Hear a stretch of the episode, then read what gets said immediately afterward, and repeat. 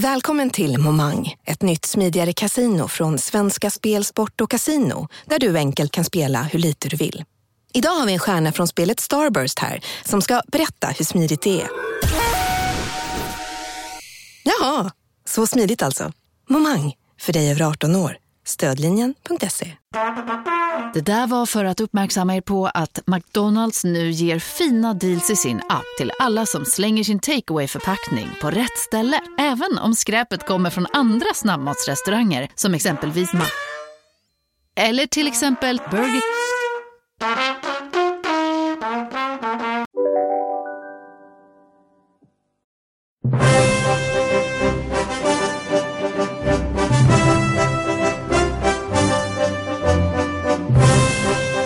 Men nu är det säsongstart. Ja, för andra gången i stadens historia, för första gången på 17 år, ska det spelas högsta divisionsfotboll i Juarez. På den slitna, skamfilade gamla Benito Juarez stadion som ju ligger precis vid den amerikanska gränsen. Och när jag säger precis så menar jag precis.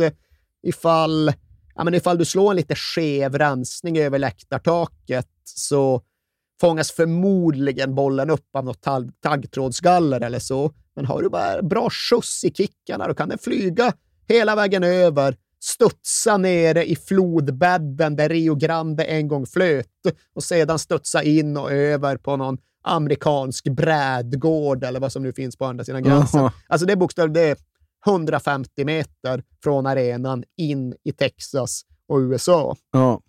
Det är en speciell arena att spela fotboll på. Det var en speciell dag den här dagen då Indios bröt ny mark, men det blev inte så där jättemycket till säsongspremiär. Fullpackade läktare såklart, men en ganska torftig match som dessutom bort laget, universitetsklubben från Guadalajara, gick och vann med 1-0. Så premiären slutar med antiklimax, men säsongen tar inte slut där. Indios har bara börjat utforskandet av den nya fotbollsmiljön. För ja, hemmamatch är en sak, bortamatch, det är ett äventyr. Ja, och då måste vi prata om deras eh, Barra Brava, ja. som de kallar sig själva, eller som de väldigt gärna vill bli kallade själva, med det underbara namnet, får man ändå säga i det här sammanhanget. El Cartel. Ja, du kan väl både definiera vad en Barra Brava är för de som inte hört vårt River Plate-avsnitt och förklara lite mer om El Cartel. Ja, nej, men det är väl hardcore-kärnan av de hårdaste fansen eh, en klubb har. Liksom. Och El Cartel, när man läser om dem så, så vill de så förtvivlat gärna vara en eh, barabrava. Barra Brava. De säger vi knarkar och vi super och vi skäl och vi, vi är stenhårda. Liksom. Alltså det finns ju en bok skriven om fotbollslivet runt Indios. En amerikansk författare som heter Robert Andrew Powell som skrev en bok som heter This Love is not for cowards. Och den boken kommer lite senare i kronologin. Den handlar om deras vårsäsong 2010. Men den funkar ju ändå bra för en inblick i hela den här miljön. Kan också passa på att rekommendera en trilogi böcker skrivna av en annan amerikansk författare, Charles Bowden, som någonstans får säga var standardverken om staden Juarez. Men hur som helst, den här Robert Andrew Powell som levde nära fotbollsklubben, han lever ju också väldigt nära El Cartel. Han ingår väl mer eller mindre i El Cartel och han reser ju framför allt med El Cartel. Inte varje match, men till exempel till bortamatchen i Monterrey. Och just bortamatchen i Monterrey, ja, det var Indios allra första bortamatch i högsta ligan. Och redan där kan vi ju bara precisera det att ja, Mexiko är stort. Mexiko är ett stort jävla land och Juarez är en avskuren jävla stad där i Chihuahuaöknen. Det är ungefär samma typer av avstånd som jag är van vid ja. uppifrån Norrlands inland. För ja, när jag var liten så hade vi 130 mil till Stockholm. Det är lite de premisserna som gäller för de från Juarez också, för ja, deras närmsta bortamatch var i Monterrey. Och till Monterrey så är det väl kanske inte 130 mil, men det är i alla fall 115. Och det tar 17-18 timmar med buss. Och att resa 17-18 timmar i buss med El Cartel, ja, det är ingen picknick. Nej. Det framstår ju klart ja. av hans eh, reseskildring. För grejen är ju då att El Cartel, ja, det är ju då ingen kartell, men det är ju inga, det är inga laglydiga skolgossar heller. Och det som man inte riktigt hade, för det jag i alla fall inte hade tänkt på tidigare, det är ju det här med ja, men hur de använder sina bortaresor. För återigen, även om du är en tuffing så går det ju inte ut riskfritt på natten i Juarez. Du kan vara hur hård du vill och du kan känna rätt folk och du kan ja, befinna dig precis var som helst i livet. Du går inte säker. Nej. Du kommer att behöva titta dig om över axeln för det finns ett dödshot där varenda minut, varenda timme. Och det, påverkar väl festupplevelsen. Det ja, fattar jag också. Ja. I den här rackliga jävla bussen som rullar från Juarez genom öknen mot Monterrey i timme efter timme efter timme. Där finns inget dödshot. Nej. Okej, den är kanske inte helt road safe, men det är ingen från Sinaloa-kartellen som kommer att perforera dig med ett maskingevär, så de kan fästa i säkerhet. De kan dricka hur mycket de vill, de kan dra hur mycket knark de vill och de kommer fortfarande vara vid liv när de väl kvicknar till igen. Ja. Och det är ju tydligen grejen med bortaresorna. Ja. Här kan man festa utan fara för livet. Och ja, då festar man. Ja. Armani Dolce Gabbana Gran Robert para pasear con dólares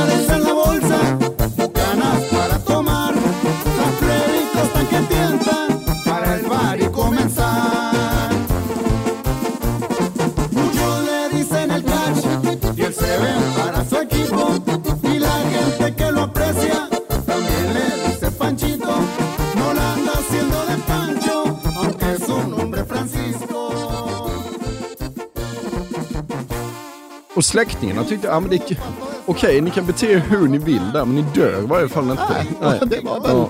alla, alla var nöjda med det här ja. arrangemanget. Ja. Och man får ju liksom en typ av förståelse för vad El Cartel egentligen är. Och det är kanske den främsta förtjänsten med den här Powell-boken. Och det är ju inte de värsta och hårdaste killarna i Juarez men samtidigt är ju alla i Juarez insyltade i något, inblandade i något. Tar du 30 barska gossar från Juarez, det är klart att du kommer ha carteleros där. Det är klart att du kommer ha våldsverkare, knarksmugglare, till och med yrkesmördare. Ja. Och det var ju folk i den här författarens närhet, liksom de han umgicks med i El Cartel, som visade sig vara sicarios, alltså ja. yrkesmördare, hitmen. Och det visade ju sig även att liksom så långt var ju inte avståndet in till den riktiga drogkartellen och dess toppskikt. Uh, där Sinaloa-kartellen styrdes av Chapo Guzman så styrdes tydligen Juarez-kartellen av en herre som hette Juan Pablo Ledesma, J. Elay. Och han dök vid vissa tillfällen upp på El Cartel-fester. Och det kanske inte låter så dramatiskt, men här måste man förstå liksom positionen de här drogbaronerna fortfarande har i Mexiko. Alltså det är ju som att se Gud. Inte Gud på så sätt att det är någon man ser upp till, men Gud på så sätt att det här är en person som varje given minut nu avgör ifall du ska leva eller dö. Att sitta sitta i samma rum som en sån person, att liksom dricka med en sån person, ja, det är någon typ av extremupplevelse där du balanserar på slak lina med livet som insats. Det är klart att du inte dör om du drar ett dåligt skämt, tror man. Ja. För det gör man väl inte, Ja. eller gör man det? Ja. Osäkerheten eller just vissheten om att ja, en fingerknäppning så Ja. är det över. Ja. Ja, det, gör, det gör sällskapet ganska speciellt. Så kan man väl säga. Ja. Men ja, oaktat detta så fick El Cartel på sin första stora bortaresa i högsta divisionen bara se ytterligare en förlust. Det blev torsk med två bollar mot Monterrey. Och här någonstans börjar ju en spännande säsongstart att övergå i en dålig säsongstart som snabbt blir en usel säsongstart. Uppe i högsta divisionen, problem med värvningssommaren och nu då fyra torsk på de fyra första matcherna. Och en klubbledning som gör det vi förväntar oss att en mexikansk klubbledning gör i det läget. De kickar tränaren. De tar bort uppflyttningscoachen Sergio Ordunia och tar istället in en uruguayan som heter Hector Hugo Eugui. Och där blir det en omedelbar uppryckning. Den här Egoi lyckas sätta, han sätter defensiven. Ja. Va? Han gör det en brandsläckartränare alltid bör göra. Prioritera grunderna, få laget välorganiserat, hårt arbetande, svårslaget och resultaten blir bättre.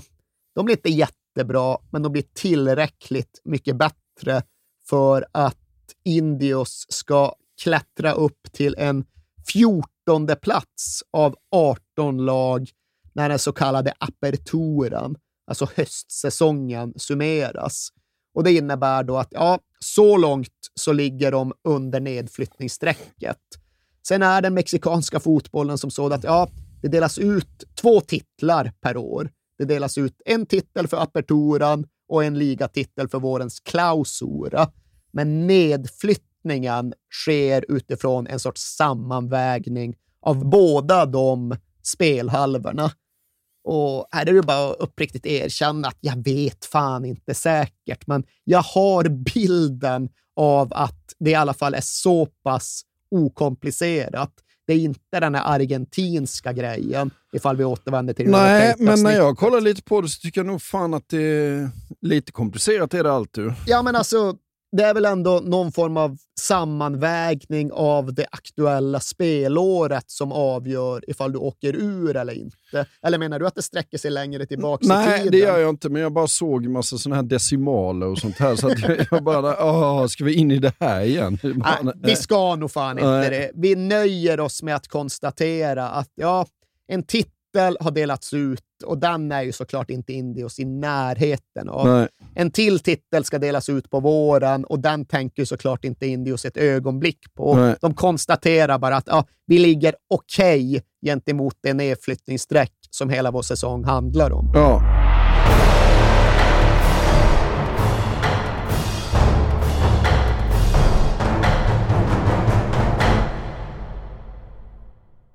Håkan, Ja. vi har ju en 90-åring med oss precis som vanligt. Och det är ju Verkligen. Svenska Spel och Stryktipset. ja. Mm. Och därför är det så bra att vi är sponsrade av Stryktipset. Ett spel från Svenska Spel, Sport och Casino för dig över 18 år. Exakt. Och stödlinjen.se finns där de har problem med sitt spelande. Ja, Ja, precis. Det är bra att vi har med oss dem så vi får fira dem riktigt ordentligt. verkligen. Och vi firar ju tillsammans med er lyssnare. För att de här är ju rätt unika, de här reklamspottarna. Därför att det är lyssnarna som skickar in sina historier. Och jag tycker Mm. det är helt fantastiskt att ni fortsätter att göra det. För att det blir väldigt mycket roligare. Alla de här historierna, det är liksom hela... Det är liksom ramen för vad Stryktipset handlar om, skulle man kunna säga. Verkligen. Det är själen. Exakt, och har gjort det i 90 år. Ja, ni får gärna fortsätta skicka in era stories eh, om vad som har hänt i 90 minuten på Stryktipset till kings at perfectdaymedia.se så får ni en t-shirt av oss Yes. för varje publicerat inlägg. Och idag, En lång historia idag, Håkan säger jag. idag har vi en lång historia som går så här. För snart fyra år sedan var jag med om en riktigt sjuk upplevelse som har resulterat i att jag blivit en riktig Stryktipsnörd.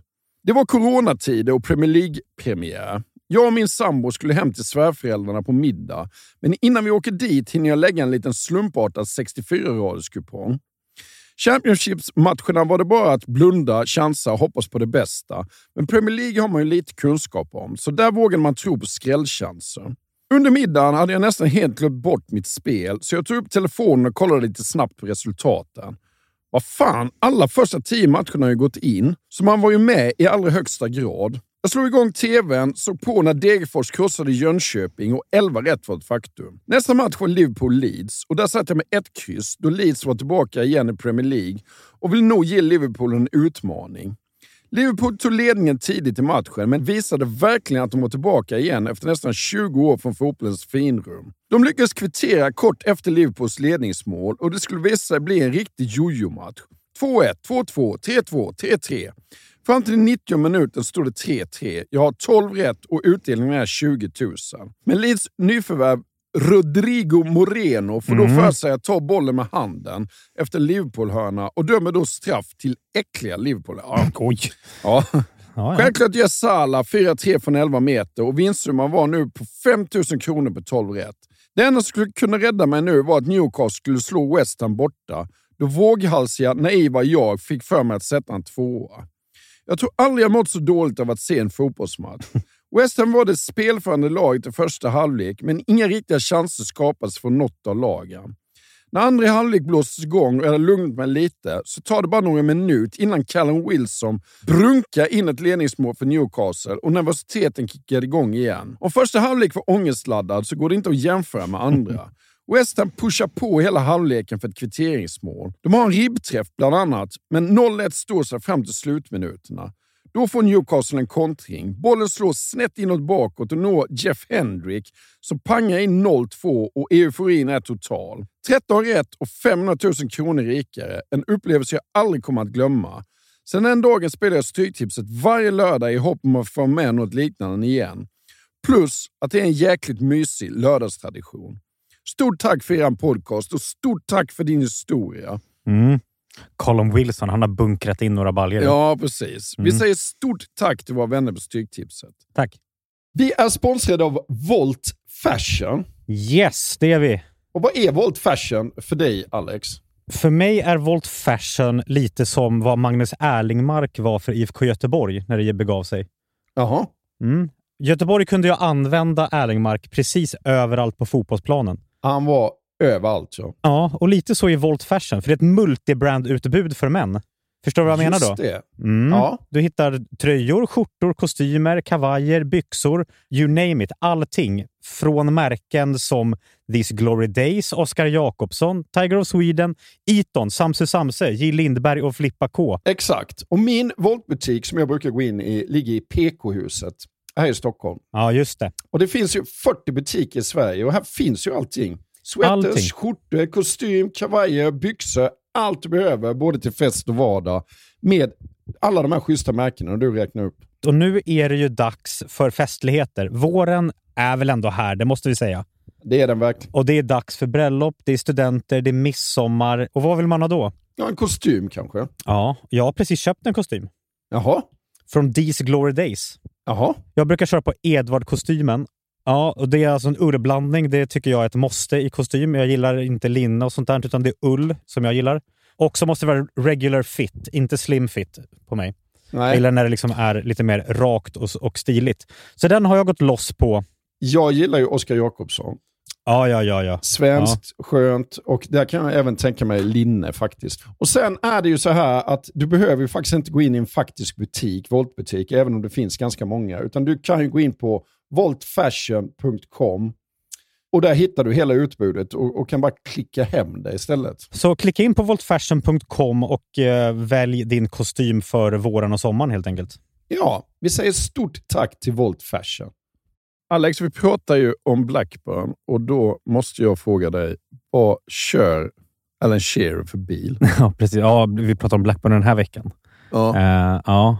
Alan Shearer. Jag ska, jag ska nog googla det faktiskt. gör det. Jag tänker mig att han kör en riktigt sån, alltså en, en diesel. Nej, alltså det som bara jag. spottar ut. Jag tror, jag tror Shearer är en eh, riktig elkille. Faktiskt. Vad heter Blackburn? Lanc Lancastershire. Lancashire. Lan ja, exakt. Där åker han runt. Runt, runt en gammal dieselhäck. Men jag ska, Ja. jag ska googla faktiskt. Ja. Kolla.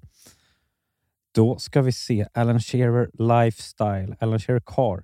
Audi RS Q8 kör Ja. han till vardags. Hybrid. Det är ju ingen dålig bil. Hybrid. Ja, 600 hästar. 3,8 sekunder på 100 meter. ja, 100 meter är det inte. 100 100 kilometer i timmen. ja. Vridmoment 801 M. Men Säger varför pratar vi om ingenting. detta? För att vi är sponsrade av Karla. Ja, och på, det är mycket möjligt att han har insett hur jäkla smidigt det är att köpa sin bil på Karla. Exakt. Hur skulle Alan Shearer säga Karla med C? Karla. Karla. Karla. Exakt. Ja. För att vi har ju eh, i tidigare eh, spottar berättat om att det är världens bästa biltjänst. Mm. Med 4,8 i. Trustpilot. Mm. Därför att vi som tycker det är jobbigt att köpa och sälja sin bil framför allt, med allt mäkt det innebär, så innebär Karla att de sköter allting åt dig. Mm. Så går du i eh, tankar med att sälja din bil och kanske vilja skaffa dig en elbil eller en elhybrid så ska du gå in på karla.se. Jag är lite sugen på att skaffa en laddhybrid. Ja. En sån Audi. Ja, ja, ja. Jag tror inte riktigt att jag kanske har råd med det den. tror jag inte du riktigt men har jag, men råd jag tror att Karla har ett bra spann på bra eh, laddhybrider faktiskt. Ja. Mm. Om du går in på karla.se och knappar in din bils info så får du en snabb och gratis värdering och ett bud på din bil. Mm. Väljer du att acceptera budet så får du gratis upphämtning av din bil i hela Sverige. Just det. Och pengarna på kontot direkt vid upphämtning. Mm. Alltså det kan inte bli smidigare än så. Och Karla sköter allt från pappersarbete till dammsugning av baksätet. Ja, alltså det, det Det slipper jag världsklass. gärna. Alltså. Ja. Och när du ändå är i farten så kan du kika om du hittar någon ny drömbil på Karla. Audi RS Q8. Exakt. Du kan då använda din gamla bil som inbyte och endast betala mellanskillnaden om du vill köpa en ny. Kör du till exempel runt i en gammal dieselhäck så är det hög tid att uppgradera till en elbil eller laddhybrid. Eller Alan Shearers bil då. Vem i Blackburns lag från 1995 kör runt i en gammal dieselhäck idag? Tror du? Nej, jag tror faktiskt ingen gör det. Tror du inte? Nej. Ja, jag tror i alla fall att anfallspartnern där till Alan Shearer, Chris Sutton, han kör runt en gammal dieselhäck. Ja, då är det hög tid för honom att gå in på karla.se. Verkligen. Vi säger stort tack till karla.se. Tack.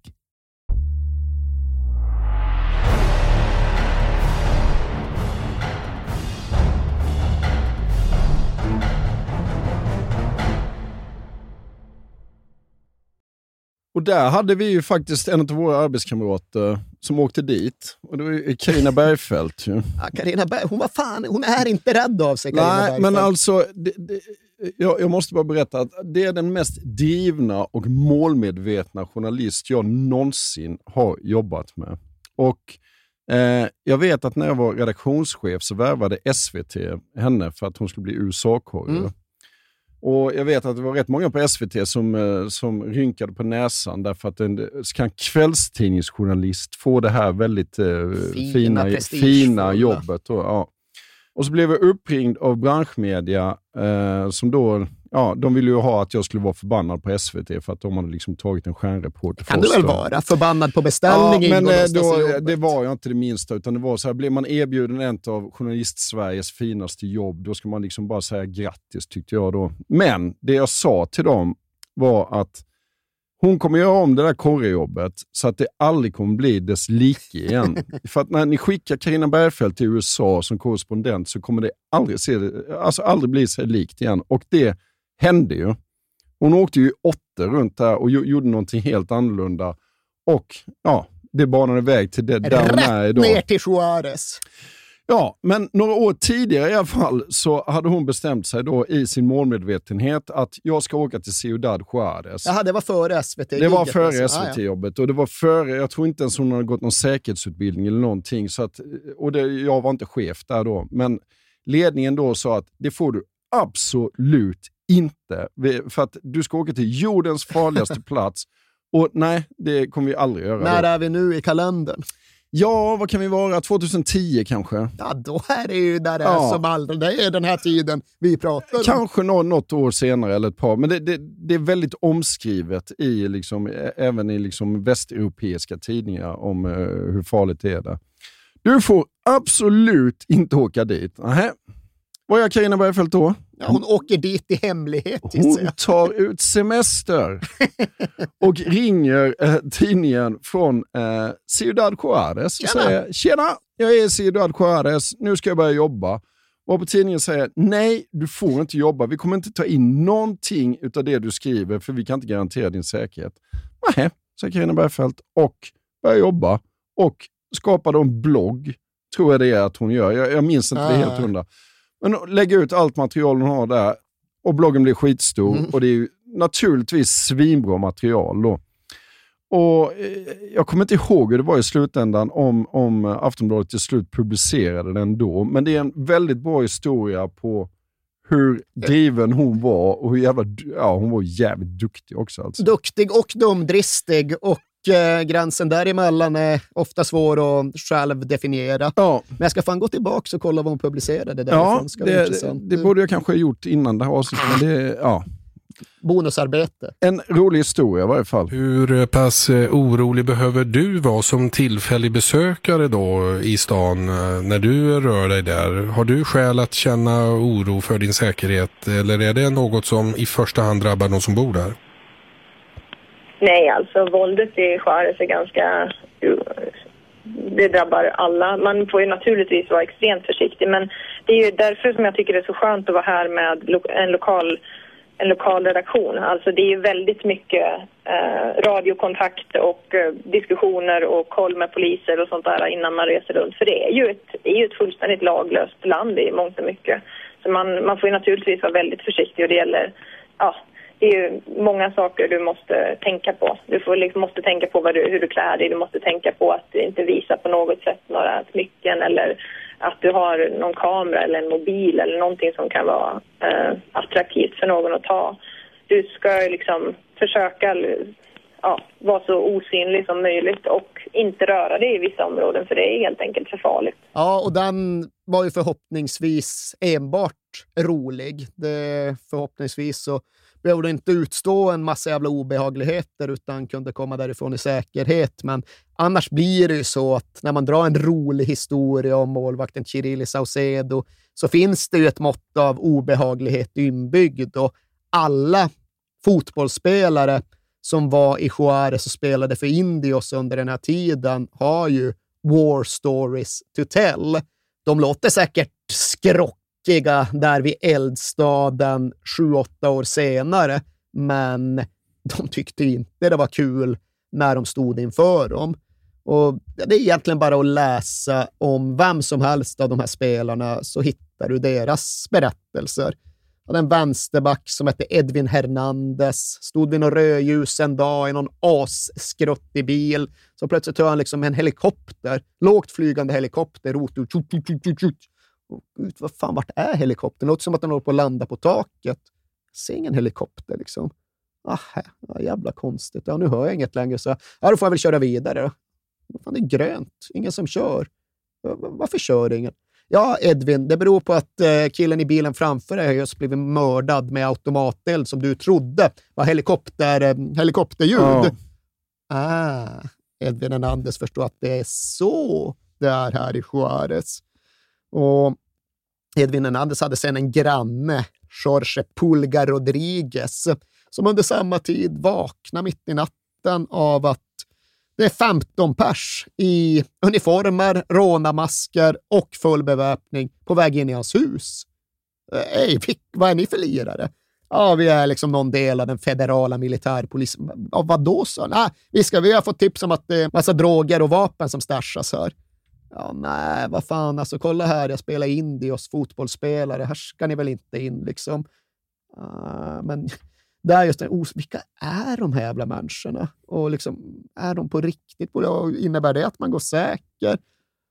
Uh, de gick i alla fall med på att istället för att dra in i det här huset, ah, okej, vi, tar, vi tar grannhuset istället. Det är säkert där det finns en massa vapen. Och där bor den här stackars vänsterbacken Ja. ja. landet. Och där mullrar de bara in och liksom, ja, men, typ plundrade det. Liksom. Ja. Inga droger, inga vapen. Och givetvis inte någon som i efterhand kunde koppla ihop det där med någon riktig myndighetsutövning, utan ja, det kanske var poliser, det kanske inte var, det kanske bara var maskerat och utklätt folk, men det spelar ingen roll. Ett gäng med uniformer gick in och tog vad de ville ha och det finns ingenting du kan göra åt Nej. den saken. Och Hernandez fick bara konstatera att ja, vi kämpar och vi försöker överleva i högsta ligan, men det är ju uppriktigt sagt en andra prioritering. Först på agendan ligger någonstans att faktiskt överleva våren som människa. Ja, att öva, ja. att komma ut på andra sidan med livet i behåll. Ja. Och det är någonstans premissen när de här två spelarna och deras lagkamrater flyger iväg för den sista ödesveckan. Och den ramas då in av att ja, men de där inbrotten, eller vad vi ska kalla dem, de skedde precis bara några dagar dessförinnan. Och då behövde Hernandez och Rodriguez ändå åka från Juarez och ligga på hotell under någon jävla veckolång roadtrip och lämna sina familjer. Och det är klart att ja, kommer det där gänget ena natten, vad kommer nästa natt? Nej. Bara den ovissheten är rätt påfrestande att åka iväg med. Men sen fanns då det rent sportsliga läget. Och hur nu än tabellen är sammanvägd så var läget sådant att Juarez hade tre matcher kvar. De behövde minst sju poäng från de tre matcherna för att vara säkra på förnyat kontrakt. Sju poäng på tre matcher, ja, det var inte det poängsnitt som de hade hållit direkt, utan det skulle kräva en överprestation på gränsen till underverk ifall de skulle lyckas med det. Men det började bra. Seger i den första tuffa bortamatchen mot nedflyttningsrivalerna i Pachuca. Okej, då är det nästa bortamatch, nästa ödesmatch. Den gången mot storklubben från huvudstaden, Cruz Azul. Jag tror förresten att Cruz Azul, det, det är cementfabrikens klubb. Jaha. De är liksom, jag tror till och med de kallas för så här Los Cementer. Och så. Ja. Alla liksom, ja, men det är cementklubb. Ja. Man vill vara en cementklubb. Ja, verkligen. Men det här var, liksom en, det var ödesmättat på så många nivåer. Ödesmättat gentemot hemstaden, gentemot tabelläget, gentemot den sportsliga framtiden. Men också gentemot ett faktum att fågelinfluensan hade kommit till Mexiko. Så den här matchen spelades på premisser som vi är välbekanta med idag. Och tomma läktare? Tomma läktare, flyga dit i ansiktsmasker och Ja. liksom hela det. Men det var som att spela en bortamatch 2021. Ja. Men tror du inte att våra hjältar från Juarez går och vinner mot Cruz Azul borta? Och det är vår hårt prövade kompis Javier Saavedra, den inlånade mittfältaren som krigar in bollen i 88 minuten. Och de goda nyheterna slutar inte komma för tack vare resultat på andra håll så visar det sig att det inte behövdes sju poäng. Det behövdes bara sex, för nu är plötsligt Indios säkra. Sí, señor. Ahí vemos el descenso en este instante. Viene Saavedra dentro del área. Atención que aquí está la salvación. Llega Saavedra, dispara gol. ¡Gol!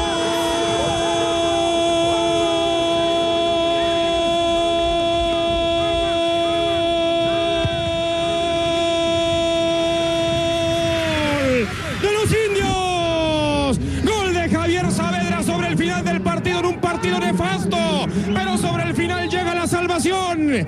Indios de Juárez está a 120 segundos de quedarse en primera división. Héctor Hugo Eugui se quiere morir, señor Marín. Explota toda la banca de Juárez. Indios en la frontera. Parece que habrá equipo de primera división. La definió entre las piernas Saavedra.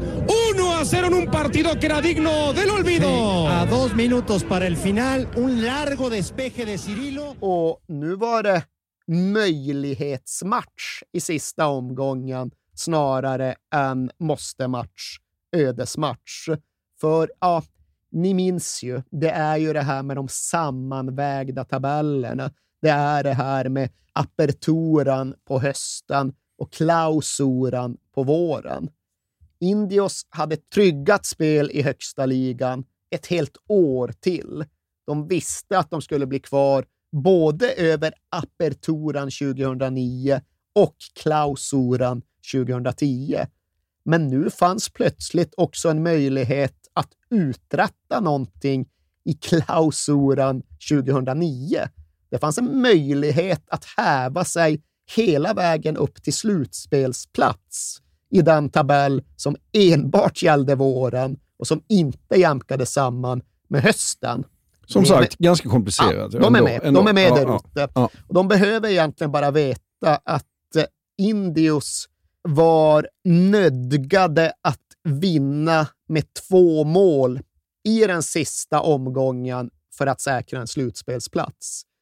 Tuff uppgift som blev ännu tuffare med tanke på att det var landets största och mest populära klubb som kom till Juarez på besök.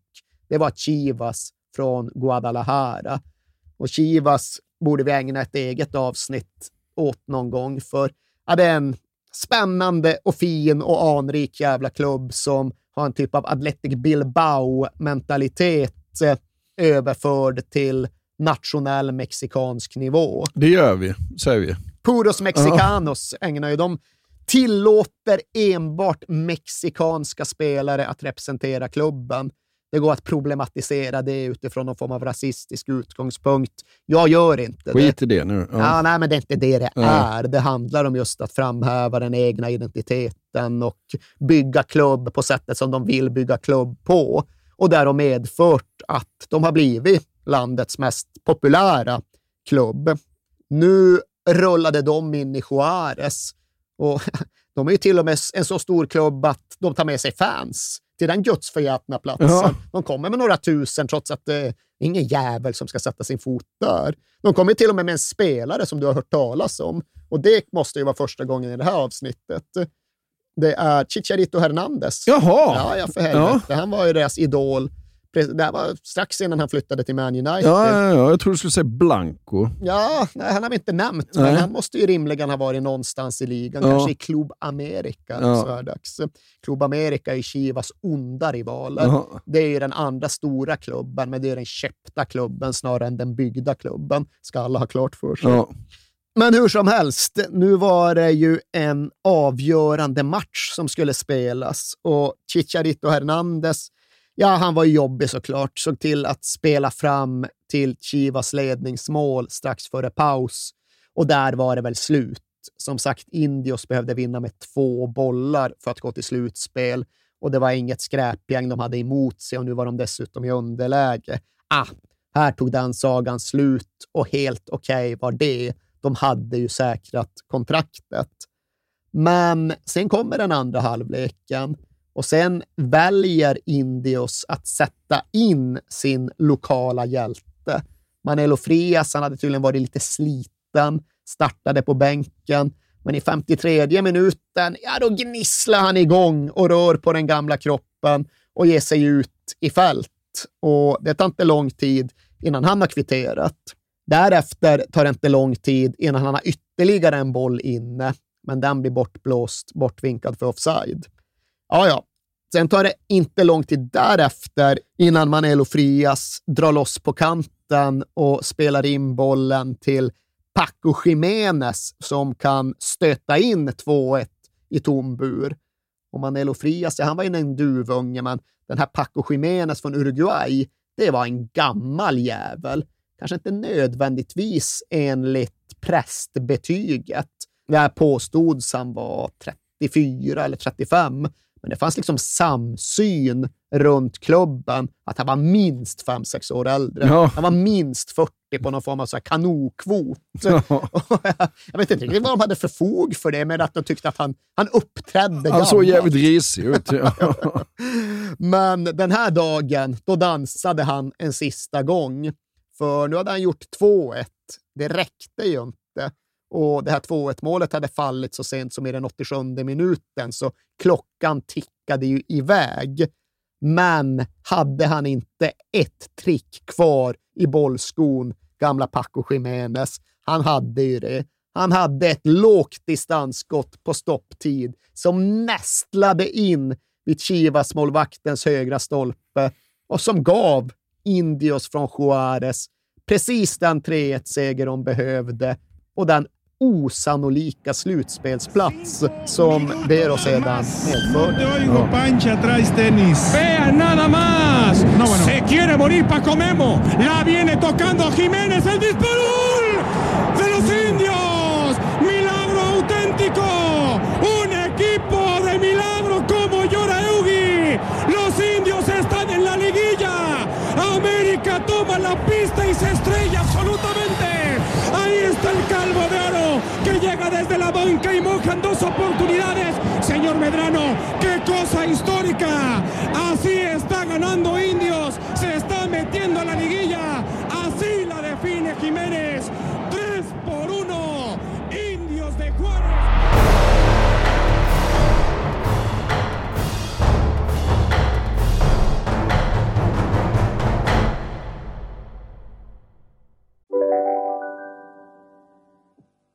Hej, Synoptik här. Visste du att solens UV-strålar kan vara skadliga och åldra dina ögon i förtid? Kom in till oss så hjälper vi dig att hitta rätt solglasögon som skyddar dina ögon. Välkommen till Synoptik. Demideck presenterar Fasadcharader. Dörrklockan. Du ska gå in där. Polis? Effektar? Nej, tennis tror jag. Pingvin. Alltså jag fattar inte att ni inte ser. Va? Nymålat! Men det var många år sedan vi målade. Demideckare målar gärna, men inte så ofta. Nej. Dåliga vibrationer är att gå utan byxor till jobbet. Bra vibrationer är när du inser att mobilen är i bröstfickan. Få bra vibrationer med Vimla. Mobiloperatören med Sveriges nöjdaste kunder enligt SKI. Och då går de till semifinal. Ja, de gör ju det. Och eh, ja, det verkade inte bli någonting av det, för de började återigen hemma. Mötte Pachuca och torskar med 2-0 hemma. Och så som jag förstår det är det samma odugliga jävla system vad gäller dubbelmöten i Mexiko som det är i Argentina. Att det är inte några bortamål, det här som Uefa nu har fått för sig att ta bort. Det utslagsgivande är istället vilka som är högst rankade. Ja. Blir det kryss över två matcher, då vinner det högst rankade lag. Ja. För att liksom cementera att de små uppstickarna aldrig ska ha någon riktig möjlighet att åstadkomma något. Nej. Men det gällde i alla fall för Indios att okej, vi har torskat med 2-0 hemma. Det innebär så att vi måste åka till bortamatch och vinna med 3. Det är inte så nära till hands och det kommer inte närmare när Pachuca dessutom gör 1-0 i returen. Men då jävlar ska ni veta, då kommer Indios segande upp närmare och faktiskt till och med jämsides. De gör 1-1. De gör 2-1. De gör faktiskt till och med 3-1. Ja. Och med ett europeiskt sätt att räkna så är de ju vidare i det läget. Tyvärr är de inte det enligt mexikanskt sätt att räkna. Och tyvärr så struntade det mexikanska domarteamet i att visa ut Pachuca-målvakten som rusade ut utanför eget straffområde och avvärjde ett friläge med handen. Han fick gult. Ja. Men ja, till sist så slutade allt med att Indios behöver forcera för ett 4-1 mål. De blottar sig. Pachuca kan istället kontra in en 3-2-reducering som definitivt avgör, som definitivt sätter punkt för ja, men den allra mest himlastormande orealistiska fotbollsdrömmen. Det var orealistiskt bara att Indios skulle gå upp, bara att de skulle klara sig kvar. Här var de faktiskt framme i en nationell semi och fem minuter före slutsignalen så är det helt jävla jämnt läge. Och de hade ju faktiskt titeln inom någon form av räckhåll. Ja. Men där tog det stopp. Ja. Och sen tar det ju väl riktigt stopp för hela klubben. Det tar definitivt stopp och därefter går det snabbt ut för och ifall man ska analysera vad som gick fel så tror jag rätt många var överens om att ja, det här beslutet som ägaren Ibarra tog att liksom öppna bakfickan och lassa gigantiska prestationsbonusar över spelartruppen. Ja, det var ju kul i stunden, men det var väl inte så lyckat på sikt. För även om man kan framstå som en väldigt rik man så hade han inte obegränsade tillgångar. Och de där liksom sedelhögarna han stod och hällde över sin spelartrupp i slutspelslödder, ja, det var i själva verket pengar som hade behövts långsiktigt, som hade behövt investeras i klubbens infrastruktur och som kanske behövt användas för att sockra några nyförvärvserbjudanden lite extra mycket, men det blev ingen värvningsoffensiv för Indios den här andra sommaren. Istället så släppte de 14 spelare för att Mm. de inte riktigt hade möjlighet eller råd eller förmåga att övertala dem att stanna kvar. Och med de 14 spelarna försvann egentligen både tru- truppens ryggrad och truppens konkurrenskraft. För sen går de då in i spelåret 29-2010 i höstens apertura och de vinner inte en match. Nej. De lyckas ta sex poäng genom sex kryss på hela höstsäsongen, hela aperturan. Och i och med det är ju det sportsliga ödet mer eller mindre beseglat. De skulle behöva gå i stort sett obesegrade genom vårsäsongen för att hänga kvar. Och det mäktade de ju inte Nej. med. Och läget i stan vid den här tiden är ju inte vidare heller va? Ja, det är så deppigt så att ja, så nattsvart räcker ju inte till. För ja, mordsiffrorna, de fortsätter att stiga och stiga och stiga. Och 2010, ja, än en gång beror på vilka siffror du litar på. Vissa har 3042 mord, andra har 3910 mord. Men det är ju då de officiella Ja. morden, det är inte de försvunna, så det är ju säkert ännu mycket högre. Men hur du än räknar så är det då fler än 10 om dagen. Jag vet inte hur länge de här mätningarna har gjorts, men instituten som gör dem har i alla fall meddelat att det har aldrig funnits en motsvarande dödssiffra någonstans i en stad som inte befinner sig i krig. Det har aldrig funnits en lika farlig stad som Ciudad Juarez 2010. Och alltså situationen var ju sådan att jag kan inte säga att mord hade blivit lagligt, men mord hade ju blivit en del av vardagen, en del av livets villkor och det fanns en resignation inför att samhället antingen inte kunde stoppa det eller ville stoppa det. För proportionerna sägs vara sådana att under den här tiden så blev ett av hundra brott anmält. Därefter blev ett av hundra anmälda brott uppklarat. Ja. Vart fan är vi då? Är det ett av 10 000 brott som blir uppklarat? Ja, något sånt. Jag tror att eh, mordsiffrorna var väl lite bättre. Så att där var det väl nästan så här, ja, men en procent av morden som Ja. klarades upp. Det var bara 99 procent. Det var ett på hundra som Ja. blev uppklarat. Ja, det är rätt svårt att glädja sig åt de siffrorna. Och vi har liksom bollat lite grann kring hur många som egentligen bor eller bodde i Ciudad Juárez. Och det som sägs är då som sagt att ja, det gick från 750 000 upp till en och en halv miljon, ännu lite mer, kanske till och med till två miljoner. Men det var 2008. 2010, 2011, så två, tre år senare, då är den allmänna uppfattningen att hälften hade flytt. Ja. Det var en miljon kvar och knappt ens det. Och ja, 50 000 av de rika, de hade kunnat dra till USA, men hundratusentals av de fattiga, ja, de hade bara dragit vind för våg till den plats där de nu råkade hamna. Och sisådär 10 000 av dem, ja, de drog ingenstans, utan deras liv slutade i Juarez. Och från den punkten så finns det väl några olika varianter av epilog.